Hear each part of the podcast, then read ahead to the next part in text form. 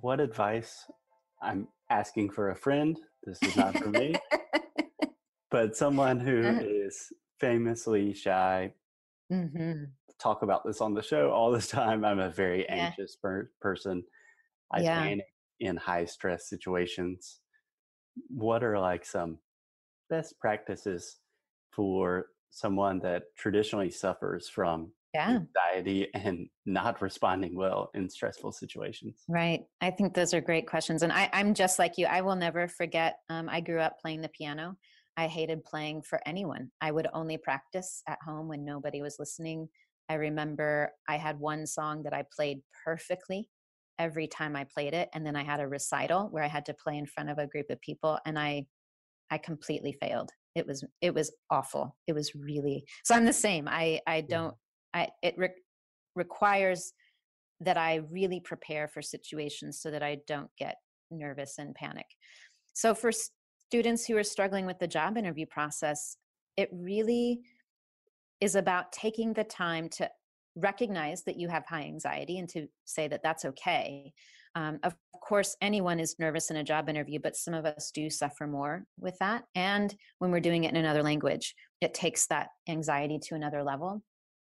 I think a lot of students, when they're preparing for a job interview, they start Googling, um, trying to find information about how they should answer specific questions. They read things online. Maybe they listen to some, you know, podcasts or something. um, so they do all of that, but they don't actually, that's not preparation. That's research. right. It's not preparation. Preparation is saying, okay, here's how I could answer this question. I'm going to imagine, I'm going to create my answer to that question. And then I'm going to practice it out loud. I'm not just going to think about it. Again, a lot of students just think about things and they think, okay, I would say this or I would answer the question this way, but they never physically practice answering it Right. thinking about it isn't enough. You have to physically practice answering it. And of course, there's a lot of advice online that says stand in front of a mirror and watch yourself answering questions. That's great. At least you're saying something out loud. But I would take it a step further and say, take a question like, tell me about yourself, prepare your answer, practice saying it out loud, record it, listen to it, and see what you think. The first time you listen to it and the first time you answer that question, I'll be honest, it's probably not going to be great. You're going to hear yourself. You're going to have that high anxiety. You're going to hear all the mistakes that you've made. You're going to hear your accent and think maybe your accent's too strong. There's a lot of responses that we have that first time. But the great thing about that is you can look at all of that and say, okay, well, what do I need to change so that the second time I record this, it's better and I'm more comfortable with it and I like it? So you can record it again and make those changes. Listen to it and say, "Oh, okay, great. I that that one was better. I like that better. I answer. I I like that word I used, or I feel like I my grammar was better."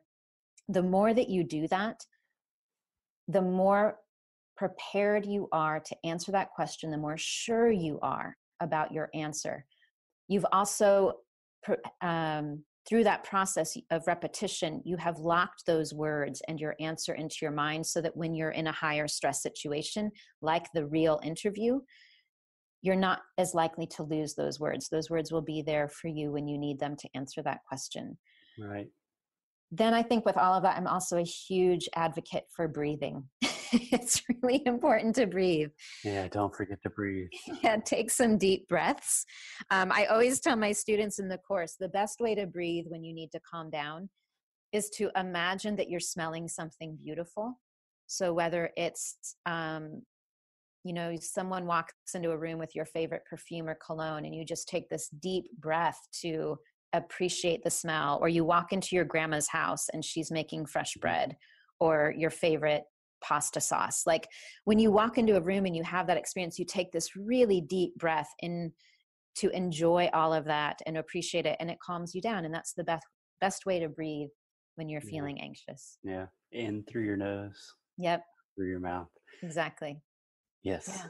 I'm a Mhm. big advocate for breathing.